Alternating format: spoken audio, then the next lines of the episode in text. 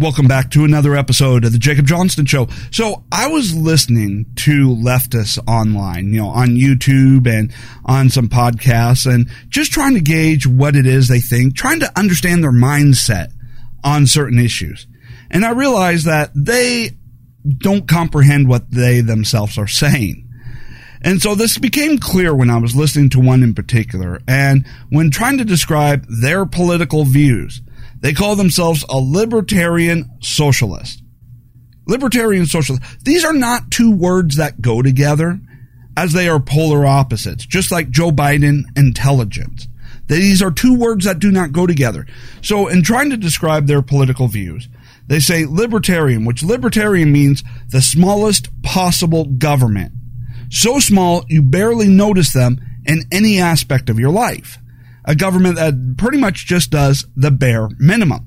And socialist, which by definition means one of the largest possible governments possible with control over every aspect of your life. So he's like, I want the smallest possible government with complete control over every aspect of my life. That's my views. These are two things that do not go together. Which, when you realize this and you take a look at the left, you realize that nothing that they say or claim to believe makes any actual sense. There's no logic behind it. They just spew out words and then hope that you don't notice. Okay. So enough about that. Now, if you've been keeping up here, and yes, we'll get to the Kyle Rittenhouse stuff here in just a moment, but if you've been keeping up, CNN did a hit piece. But this time, it was against the Democrats which is kind of one of those things where we on the right we're used to these disingenuous hit pieces, uh, especially from CNN, which has been running fake news and fake uh, rumor and spreading rumors all over the place. But the fact that they did it to the Democrats is interesting. Now they did it against Joe Biden and talking about the you know growing distance between Joe Biden and Kamala Harris. Now, I realize it's different to see the left go after the left like this, but when you take a look at it, Joe Biden is an old white male, Kamala Harris is, you know, a person of color, a woman of color. So they want to get Joe Biden out of the way so that they can have the first woman of color president. And so they're now starting to turn on Joe because they're going to try and pressure him to get out of the way to make room for Kamala Harris because the hit piece while talking about the distance and, you know, the frustration, the dysfunction and the inner turmoil, was trying to write the piece very favorable to Kamala Harris and trying to explain her low approval numbers. So of course they're going to go after Joe Biden because he's at the very bottom of their hierarchy and trying to pave the way for Kamala Harris. Now, now after this hit piece came out by CNN, other left wing media outlets tried to downplay this. And here's them trying to downplay it and what it sounds like. So, first off, let's put this in perspective. How unusual are reports of problems between the president's and vice president's offices? Not unusual at all. It's as uh, normal as a West Wing storyline. Nothing unusual about it whatsoever. Now, during the times of Donald Trump and Mike Pence, if there was any sign of disagreement where they weren't on the same page, oh, this is complete chaos. This is complete dysfunction. This is abnormal.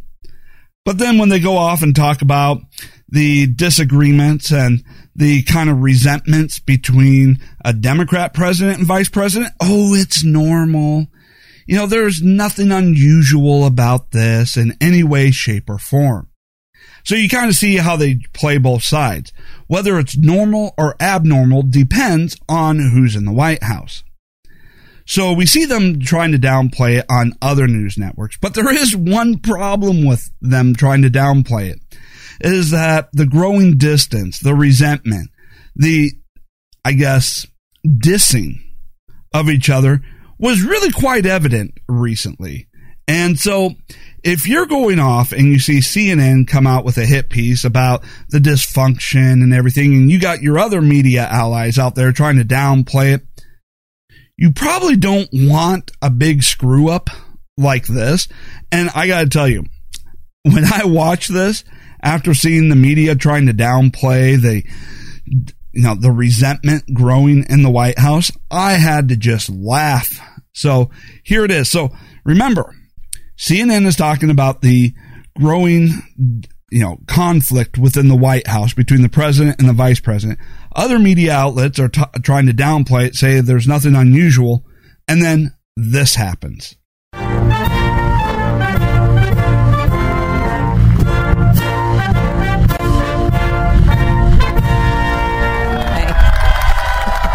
Please welcome Heather Kurtenbach. In a moment. Please have a seat. Oh so, so you, you get where I'm going with this. So CNN, there's a lot of inner turmoil and the vice president feels alienated and being insulted by the president. There's growing tension. Other media outlets. No, there's not. They do an event together. Kamala Harris clearly taking the podium and someone else is introduced like, yeah, yeah, we see the vice president out there. Could you pl- please kind of move out of the way so we can get to the person we really want to hear from? uh, the left. You know, uh, funny, funny stuff. All right, so there's another issue that is going on here. So the left wants to be able to go out there and start claiming that, hey, we're the party of solutions. We know how to fix the problems. The problem with that is, is that the, they know what, they do know what the solution is. It's Trump policies. So they're trying to figure out a way to go through and promote Trump policies without acknowledging that they're following Trump's policies on certain stuff or, you know, not within the White House, not within the Democrat, um, you know, elected members, but, you know, analysts, you know, Democrat analysts and all of that. They want to go off and say, hey, we kind of need to, you know, if we want to win elections, we need to have solutions. What really worked was Trump policies. Now, can we find a way to pass off Trump policies as our own? Now, of course, those in the White House, Joe Biden, and those in the House and the Senate, Democrats, they're never going to go along with this because they're never wanting to set up a situation where they acknowledge that Trump policies actually worked. But when you go off and you take a look at here's what the solutions are. And when they actually talk about a real solution, they're talking about things that President Trump did while he was in office. So go ahead and take a look. Listen, you know, listen to what the guy is saying about China, how it is we need to deal with China, and then see if it sounds familiar to you. What do you see as, you know, what this meeting really was in the end?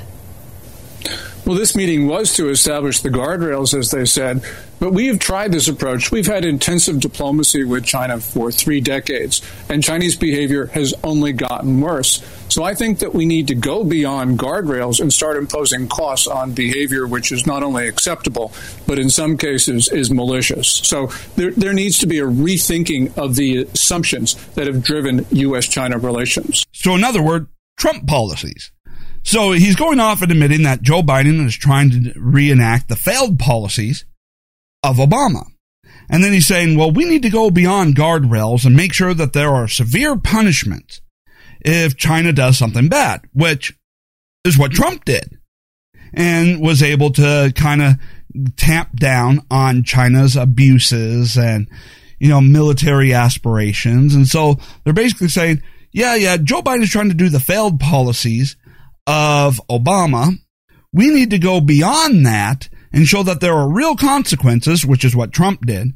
But he's trying to leave Trump out of the equation here because if they go off and admit that Trump policies worked, well, they'll be attacked, they'll be canceled.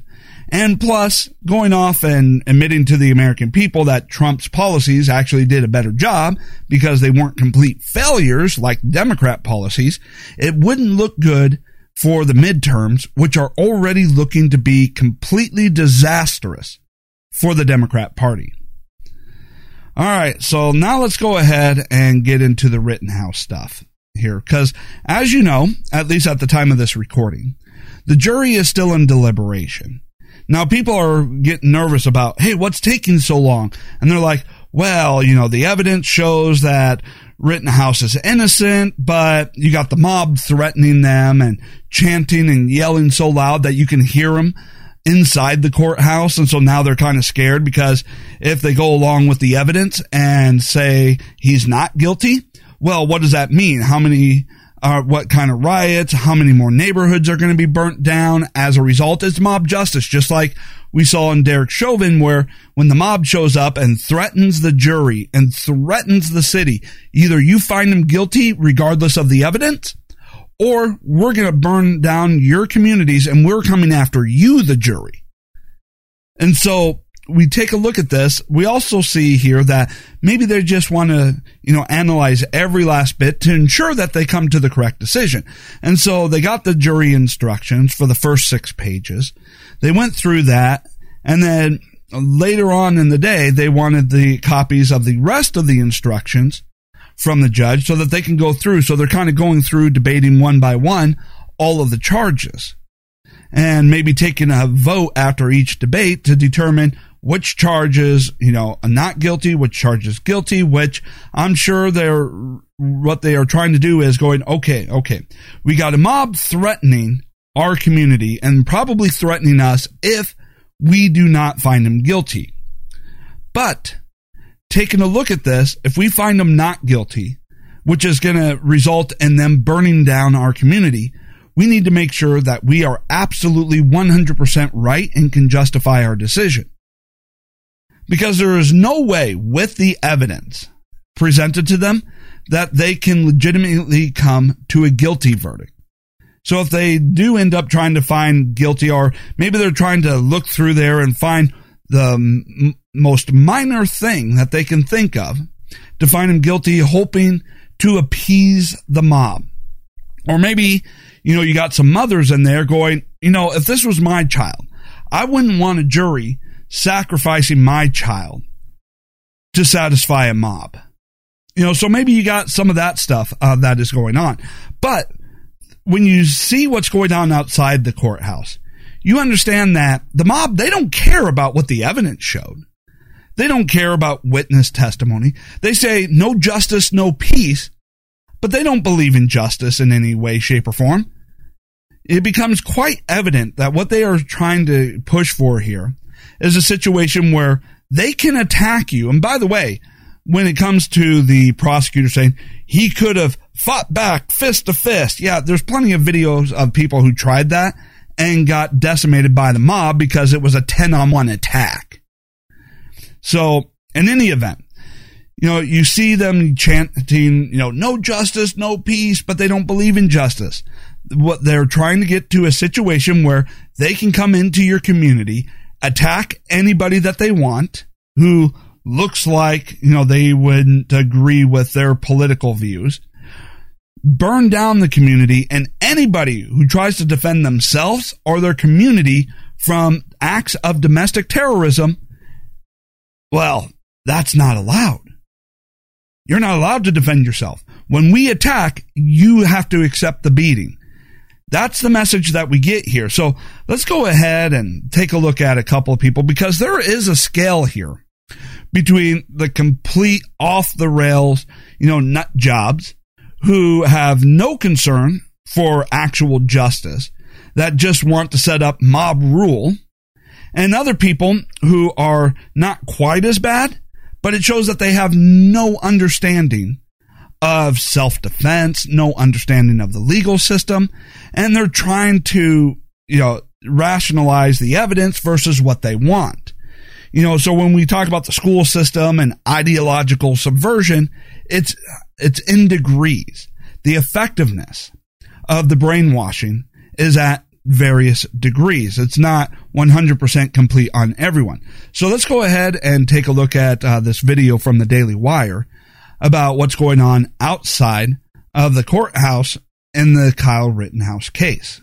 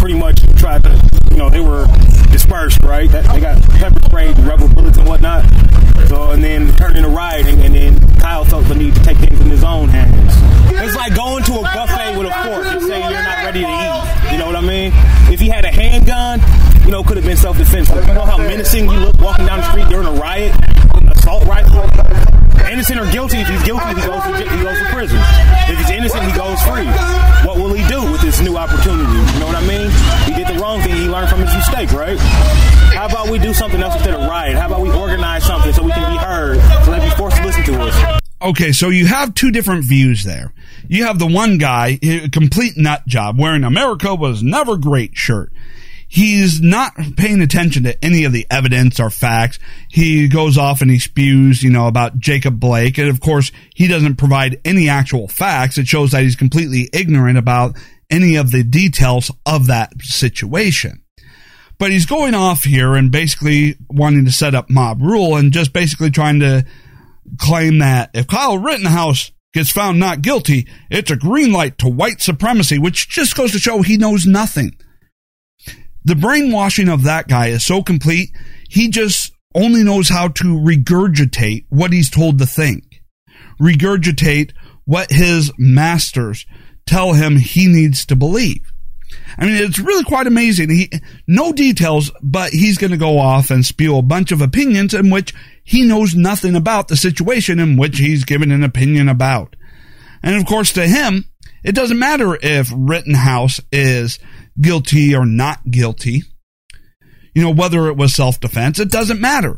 If the left attacks you, your only option is to take the beating because he wants to be on the side that can just pound anybody for expressing any views that they disagree with. And of course, you know, it's white supremacy. It's always white supremacy. And it's like, okay, you got a, you know, if you take a look at the tr- case here, you got a white co- guy on trial for shooting three white people.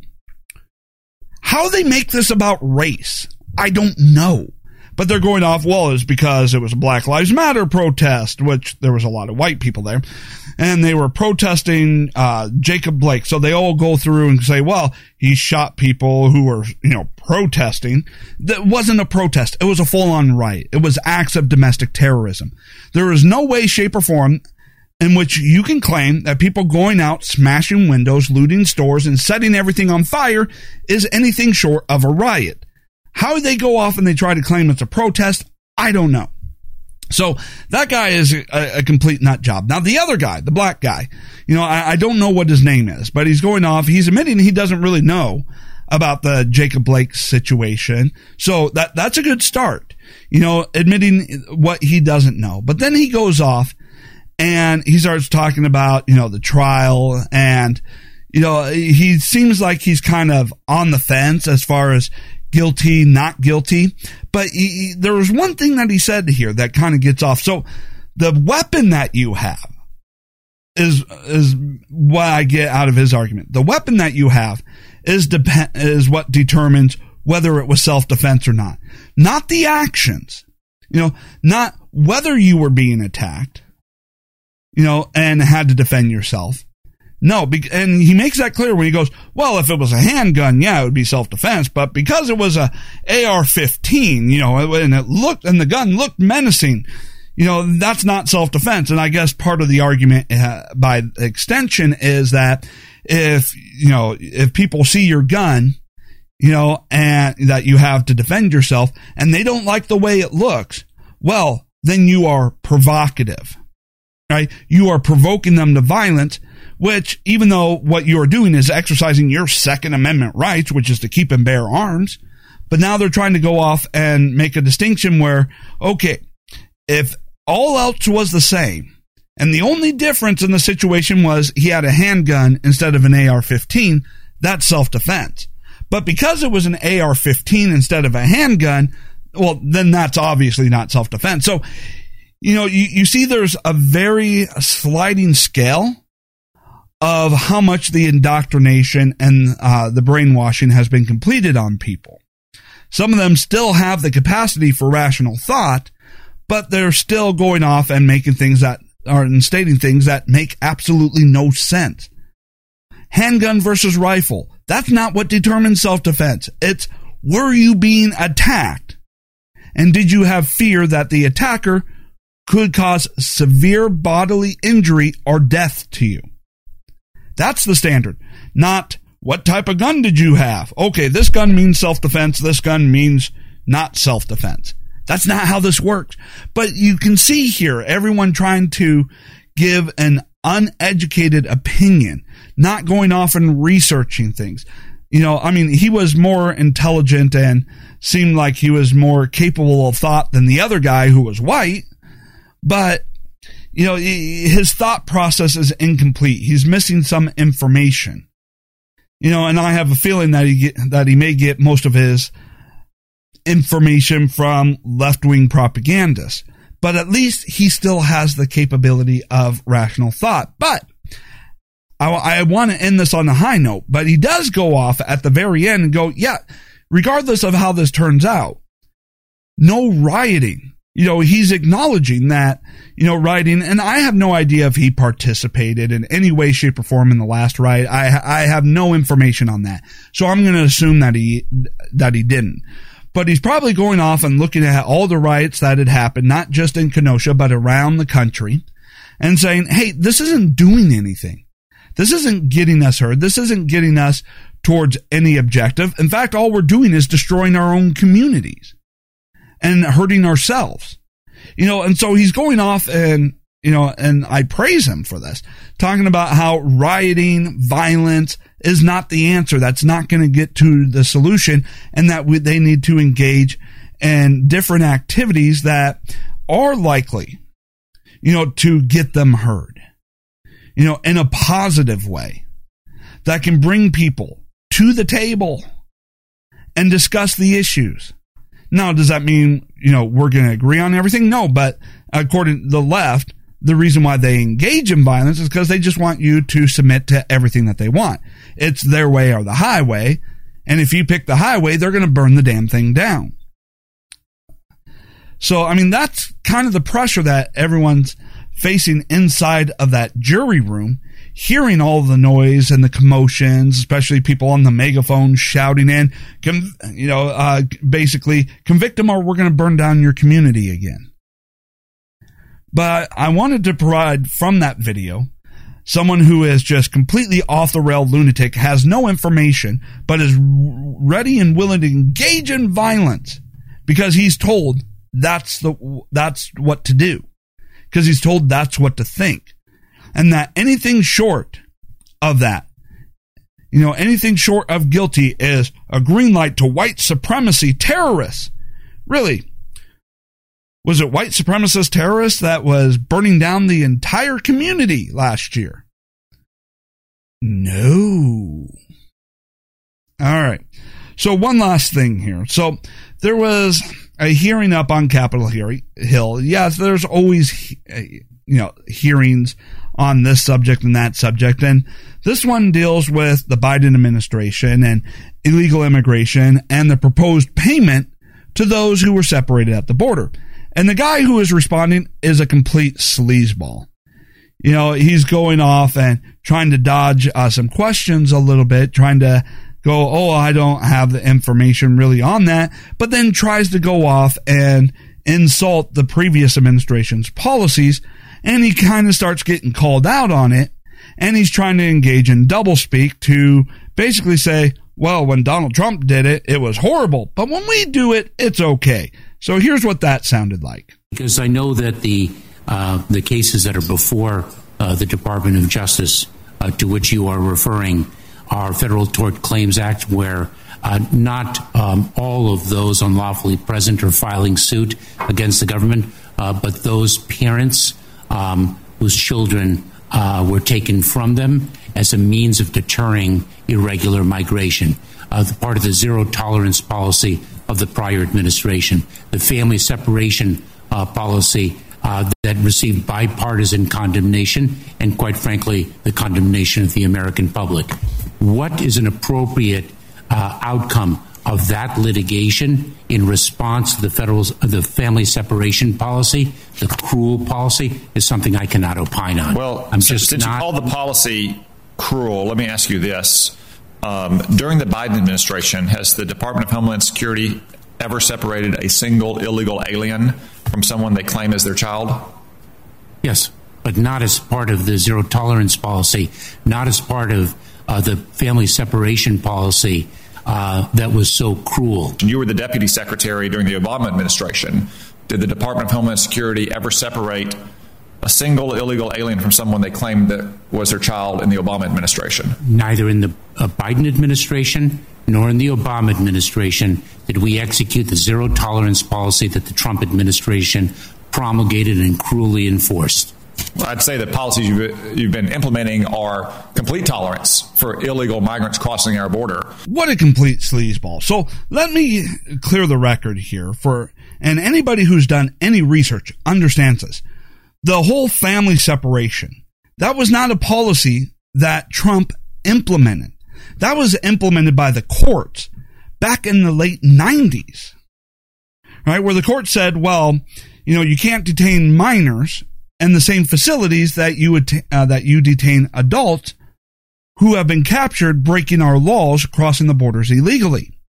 So it was the courts that implemented the whole if you are detaining the parents, you must, you can't hold the children in the same facilities. And so this policy uh, or this child separation of, you know, separating uh, children from the illegal, uh, from the parents who illegally crossed over into the country you know, that was something that was happening in the Clinton administration, the Bush administration, the Obama administration. But when it happened in Trump's administration, they're like, oh, this is cruel. This is family separation. He implemented that. He didn't implement it. The only thing that changed uh, between, you know, Clinton, Bush, Obama, and Trump is that Trump's zero tolerance policy was that we have zero tolerance for people crossing the border illegally. Meaning, that whether they had a child or didn't have a child, they would, if they just crossed the border illegally, they're going to be detained. And just the act of detainment uh, by order of the court meant that the kids had to go to a separate facility than where their parents were held. So it wasn't a cruel policy by the Trump administration. Trump's administration's policy was we're going to enforce the law and we're going to follow the courts and the court orders. That was it. That, that was, and somehow that is cruel. But when Obama did it, oh no, no, no, no. That wasn't cruel because it wasn't part of a zero tolerance policy. Well, did you have to separate kids from their parents on anybody you detained? Yeah, yeah, yeah, yeah. We did that, which is exactly what Trump did.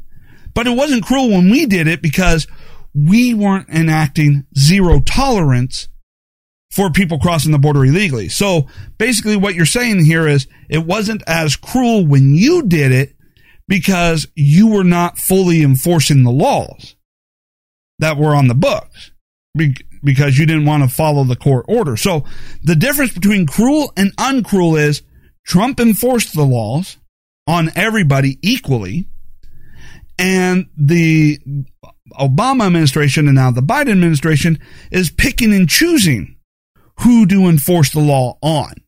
And that's the difference between cruel and uncruel, according to them. So basically saying, yeah, yeah, we did it. And, but we think, you know, it was okay. Trump does the exact same thing and it's cruel. Now that Trump's out of office, we're still doing, doing that, but it's okay because we're Democrats. Th- that is the entire narrative. And he's trying to go off and say this and hope nobody notices that what he's saying is, yeah, Trump, Trump's policy was only that the laws were going to be enforced on everybody, not selectively. I mean, I, I, hopefully you understand that. Hopefully you get that. Hopefully you understand that the difference between, according to them, cruel and uh, and humane is the difference between enforcing the law equally and enforcing the law selectively, where they are saying they're humane because it's selectively enforced. Trump's zero tolerance was only the law enforced on everyone the same. Zero tolerance for anybody crossing the border. Now, I do like there at the end, it's like, yeah, your policy seems to be tolerance uh, for everybody. You know, let everyone break the law.